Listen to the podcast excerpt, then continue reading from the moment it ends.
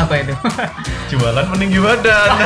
Kadang yang bikin resah itu kan konten-kontennya yang dibuat gitu loh. Ada muatan sara, terus agama gitu. Bisa politik milenial. Waduh, gitu ya. Kalangan orang yang sudah berumur, yang harusnya udah mempunyai pikiran yang lebih matang kan. Kita kok jadi mengarah ke situ ya. ya.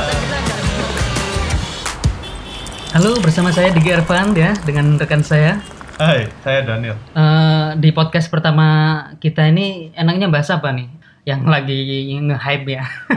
Waduh, kalau podcast pertama kayaknya bahas yang ringan-ringan aja sih. Oke, ringan. Iya, uh, mungkin kita bahas sekitar media sama milenial. Oke, generasi milenial ya. Iya, uh, iya. Generasi milenial ini emang sedikit gimana ya? Iya. Kalau kita bilang generasi milenial itu adalah generasi yang udah melek internet. Iya, oke, okay. Iya, tepat sekali. Bisa berpikir kritis. Uh-huh. Ya, seenggaknya pendidikannya sudah lebih baik daripada generasi-generasi sebelumnya. Dan di samping itu milenial itu kayaknya apa ya uh, lebih ceplos-ceplos ya terhadap uh, sebuah perkataan. Iya. Ya nggak sih? Kalau menurut saya memang iya, karena dari faktor usianya pun benar-benar masih uh, kita bilang muda ya. Yeah. Kita bilang muda, okay. Yang mana suka berekspresi, yang mana suka yeah. unjuk gigi. Ya, yeah. apa ya? Pokoknya semuanya gengsi lah ya, semuanya gengsi, semuanya caper. Nah itulah kenapa kita pengen bahas di sekitar-sekitar generasi milenial.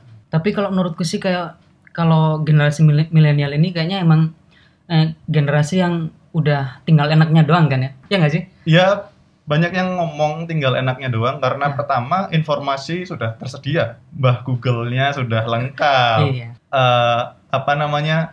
konsumsi medianya sudah lengkap, okay. Terus literasinya juga sudah lengkap, yeah. Bahkan mau literasi dari luar negeri pun sudah ada mbah Google Translate. Nah. Uh, tapi uh, di tahun-tahun seperti ini ya, apalagi di tahun politik ya, yeah. mendekati dua ribu sembilan belas ini, generasi milenial kan uh, jadi sorotan untuk kalangan elit politik sebagai target media mereka sebagai kampanye kan, ya nggak sih? Oh iya, karena dengar-dengar nih nggak tahu bener apa salah, kayaknya salah deh. Tapi memang memang pemilih milenial katanya adalah yeah. empat puluh persen suara dari total jumlah pemilih yang ada di Indonesia ini. Iya, yeah, masalahnya yang bikin khawatir itu kan uh, black campaign itu kan ya. Oh iya, yeah. Kalau kita lihat dari apa ya? Kita kembali lagi ke ngobrolan kita yang ngalor ngidul tentang media dan milenial. Memang kampanye politik itu kan diadakan di seluruh media, baik visual maupun audio, ya kan? Oke, iya, iya. Dari, dari radio, dari televisi, dari iya. cetak pun ada. Nah, kita apa ya? Uh, kita pretelin nih satu-satu. Kenapa kok? Apa sih yang bikin milenial ini istimewa? Uh, Oke. Ya, uh, terus kita ngomong tentang black campaign juga. Ternyata kok malah Uh, mayoritasnya adalah yang menyebarkan black campaign dan hate speech adalah generasi-generasi milenial. Nah, ini adalah apa ya? Sebuah sebuah lika-liku atau bukan? Ya, sebuah lika-liku ya, sebuah uh, proses, yeah. sebuah proses, sebuah lika-liku, sebuah perjalanan yang ada di media kita, entah media sosial, media. Tapi sebelumnya uh, kita kan sama-sama berkecimpung di dunia industri kreatif ya. Iya. Yeah. Kalau dari sud- sudut pandang kamu gimana? Uh, misalkan dengan black campaign atau konten-konten yang berbau sara, apalagi uh, generasi milenial kan lebih kayak mudah terpancing emosi, jadi melontarkan sebuah hal yang tidak patut dilontarkan di sosial media. Menurutmu gimana itu? Ya yeah, kalau menurutku sih gimana ya uh, dalam kampanye politik, yeah. itu wajar. Yang yeah. tidak wajar adalah setelah kampanye politik itu masih menjadi bahan yang digoreng, masih yeah. menjadi bahan yang dibahas. Bukankah setelah yang namanya ada presiden yang terpilih yeah. atau atau presiden yang sudah menang dalam pemilu, eh, kewajiban rakyat adalah mendukung dalam, dengan sepenuh hati mm-hmm. kebijakan dan apa namanya peraturan-peraturan yang di apa ya yang disusun oleh presiden dan kabinetnya.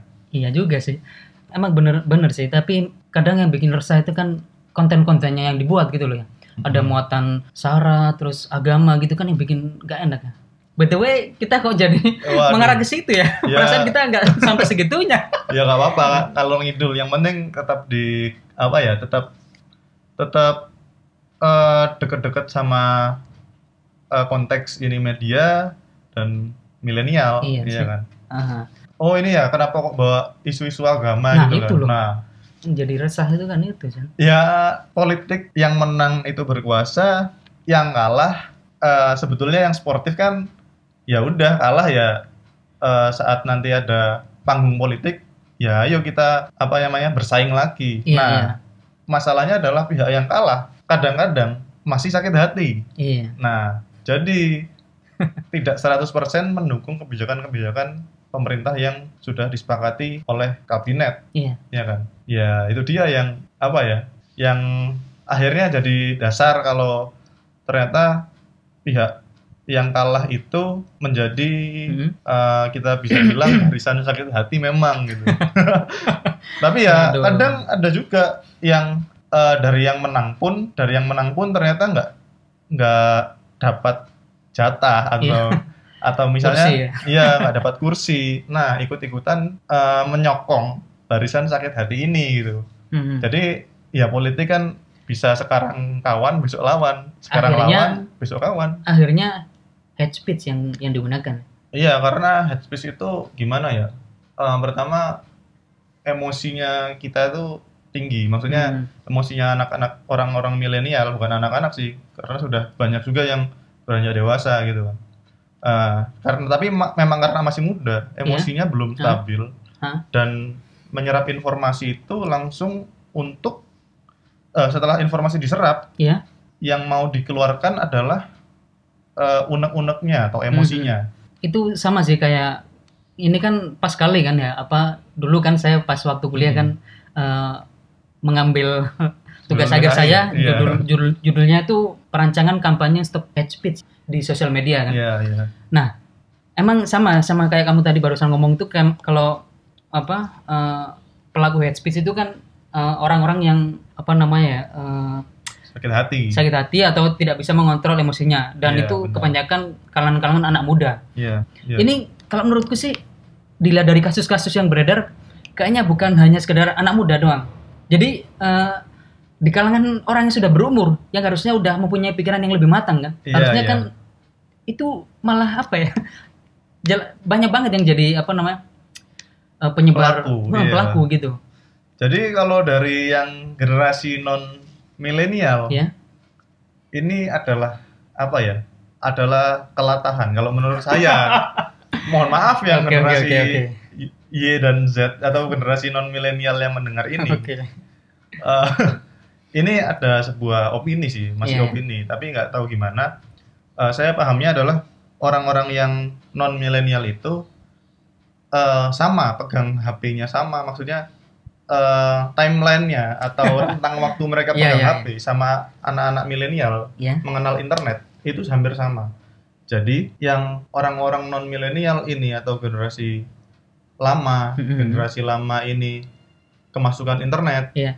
ya ngertinya ya, oh di sini saya bebas berekspresi gitu kan. Mm-hmm.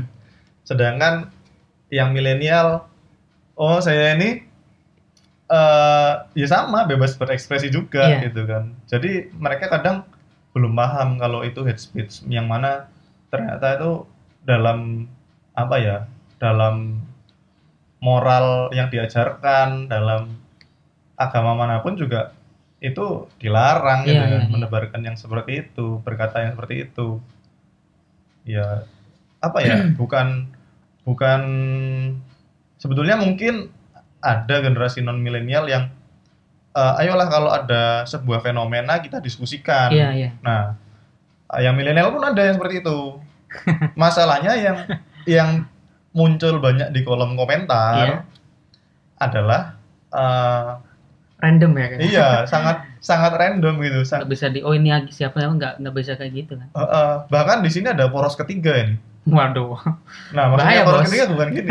Poros ketiga adalah ada orang yang hate speech, yeah. ada orang yang menebarkan good speech. Waduh. Oh iya bener, karena nggak semuanya itu hate speech. Kadang yeah, ada yeah. yang ngingetin, ayo kita kalau ada fenomena kayak gini tuh lebih baik A B C bla bla bla gitu yeah, kan. Yeah. Nah, itu ada yang kayak gitu, golongan orang yang apa ya? Oke okay lah kalau kita diteladani, ayo diteladani. Nah, nah muncul ini poros ketiga.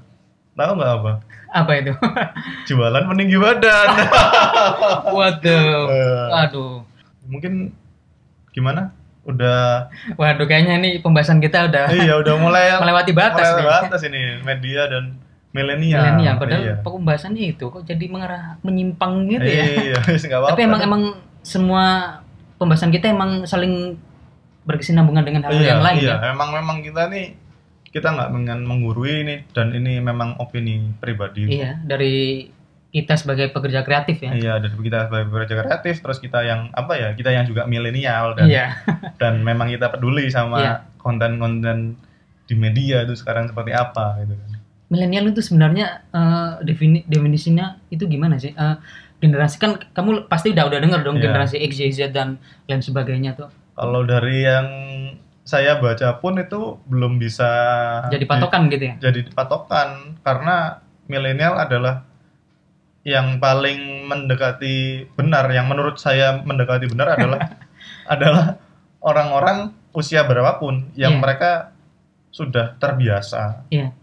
menggunakan internet. Mm-hmm. Bukan-bukan bapak-bapak yang bisa WhatsApp-an loh ya. Mm-hmm. Tapi bapak-bapak yang mungkin mau nyari apa nggak harus tanya anaknya, gitu kan. Iya. Biasanya kan ada nih bapak-bapak, "Le, aku minta bikinin ini dong atau minta beliin ini," gitu yeah. kan, beliin itu gitu. Nah, tapi kalau bapak-bapak yang cuman bisa WhatsApp-an itu menurutku uh, hampir milenial. Hmm. Tapi belum. Soalnya milenial kan lahir di antara tahun seribu sembilan ratus delapan puluh sampai seribu sembilan ratus sembilan puluhan kalau nggak salah. Iya nggak sih? Tapi belum tentu karena belum tentu kalau juga, misalnya kan? Ada orang nenek-nenek pun yang memang paham internet bahkan bisa main game online, kita bisa nyebut itu milenial. Waduh, gitu ya? Iya. Oke, nenek-nenek milenial bisa jadi sih ya. Waduh, ini podcast pertama kita sampai lumayan menit. Iya, loh. Rencananya cuma lima menit kalau nggak salah. Mungkin terus pembahasan-pembahasan juga gimana? Meluas ya? Iya nggak sih? Iya, kayaknya udah mulai meluas ini. Iya. Tapi nggak apa-apa lah, kita yang penting sharing dulu. Sharing dulu, apa namanya? Ini hanya sekedar pendapat secara personal kita kan, iya, benar, dari benar, pekerja benar. kreatif. Iya. Oke. Okay? Oke, okay, bertemu lagi di next podcast. Ya, terima kasih Daniel di sini. Okay. Sampai jumpa di podcast selanjutnya. Oke, okay, bye.